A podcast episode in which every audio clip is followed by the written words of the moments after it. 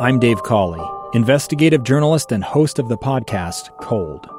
Don't miss Cold's new season 3, where I look into the unsolved disappearance of Cherie Warren, a woman last seen leaving her job at a Salt Lake City office in 1985. Police cast suspicion on Cherie's estranged husband and boyfriend, but never made any arrests or recovered Cherie's remains. Find Cold Season 3, The Search for Cherie, anywhere you get your podcasts. Inside Sources. Inside Sources with Boyd Matheson. Well, once in a while, and now and then, a soul comes along that really changes the way you see the world.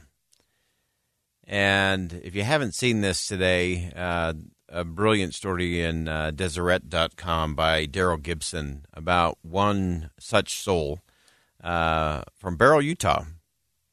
And people across the country are recognizing just how extraordinary Kevin Cooper was. Kevin Cooper, 14 year old boy, uh, who I think accomplished more in 14 years than about 10 people do combined in their entire lifetime.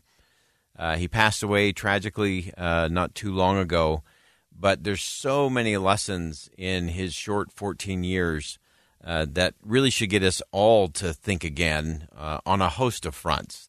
Uh, even just the idea of being curious, of constantly learning. We've been talking about that for the last two days of how important it is for people to really learn how to think and learn how to choose and learn how to make a life that matters and has meaning and makes a difference for others.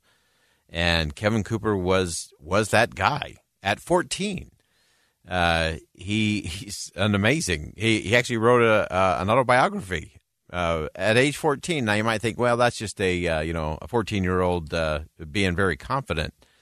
Uh, the reality is he accomplished so many things in terms of farming, of investing, of helping disabled parents and and a brother, because he just did it.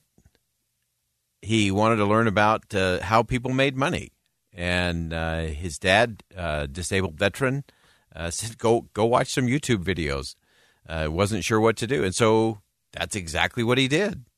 And he was curious, and he loved learning. And he didn't just love learning; he loved to apply what he learned, which is the ultimate test of wisdom. And at his very young age, uh, he delivered and did it in such a way uh, I think that uh, makes me think, man, what am I doing with my life? Uh, it was really interesting. Uh, Kevin actually wrote a, an essay uh, for uh, for Bari Weiss's Substack, talking about his passion for unschooling, of learning in a different way. That it wasn't just about homeschooling; it was it was a different kind of schooling, and learning how to make sure that you're taking advantage of every opportunity. Uh, he, he put together two qualities that are that are rare even in adults, and that is uh, that he he got it. He understood the the real world, the physical world that he lived in on a farm. Uh, he also understood uh, how to deal with everything from from investing uh, to leveraging social media. So he was he was that kind of guy. And again, he he was only 14. It was a, a, a tragic accident uh, that took his life.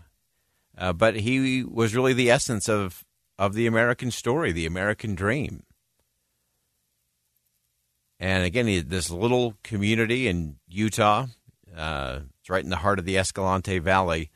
Uh, most people don't don't get it. Most people couldn't find it on a map. So he was under the radar, to be sure, uh, but he was just an amazing soul from a very young age in terms of helping uh, his parents uh, and his brother. Uh, but more importantly, he was he was trying to figure out and constantly learn how can I do this? How can I accomplish that? And he had this uh, incredible view of what was possible. Like there was no space for you can't do this. Uh, you just have to to watch. And he he was really kind of that watch what's next kind of kid. And so he he did that. Uh, he did that through uh, maximizing what they were doing on the farm. Uh, he maximized by figuring out how to handle invest investments, and uh, in an amazing way, uh, he, like I said, he accomplished more than a lot of people will or could in several lifetimes. Uh, but part of it was this incredible curiosity and this commitment to learning. Uh, I love the fact that he actually put out again, think about this. You have to put it in context. Uh, this was someone who was just not even 14 years old yet and put out a, a, list of the top books that he thought were the most useful that helped him build his farm business. Uh, and uh, he was working on other things in terms of how to better do that, how to do it more uh, in a more environmentally friendly way. And, you know, he talked about uh, almanacs and the personal MBA and the first 20 hours and, and a host of other books that he just devoured and then applied. One thing to learn to be book smart, uh, he was both book smart and application smart, which is where the, the wisdom really happens. And I think of some of the discussions we've had today about some of our young people who are, you know, almost a decade older and can't make a, a decision or don't feel uh, empowered to do things. I, I, heard a story today of a of a high school student who was given a cardboard box and asked by the teacher to go uh, put that in the garbage for the recycling. And about 15 minutes later, the student came back with the box. And when the teacher said, I, I thought I told you to take that out and throw it away, the student said, Well, it didn't fit. It didn't fit in the trash can, in the recycling bin. And here this student didn't feel like they were empowered or didn't have the creativity, didn't even think about, well, I could smash the box, I could pull the box apart, I could cut it in half, uh, but just was resigned to, oh, I can't accomplish that task. And so they brought it back. And Kevin Cooper was the opposite of that. He would look at the impossible or he'd look at the difficult and say, why not? Uh, let's give that a go. So, in in looking at how Kevin went about that, uh, really interesting, even just from his farming standpoint, uh, looking at how things were done. Uh, you know, buying a new tractor. Uh, again, 14 years of age taking risks, calculated risks, smart risk, risks that actually produced a, a great return. Uh, and this is someone who did everything from farming to livestock to turkey, uh, all kinds of things. Why? Because he saw everything as a possibility. Uh, he wasn't buying into this grievance mentality that we often see uh, far too often on college campuses. Instead, it was, hey, I got a shot. And because I live in America, there's a chance. And he did that. And if you want to read just a, a very compelling, we'll post this today. Uh, the title of the article is America's Most Remarkable Kid. Uh, his legacy uh, will not die, uh, even though he has passed away. He passed away uh, just a few months ago. But he learned from old and young. He applied what he learned and that being curious and loving learning and being a lifelong learner is really what it's all about. Great lesson from Kevin Cooper. We'll step aside for bottom of the hour news. When we come back, more inside sources. Stick around.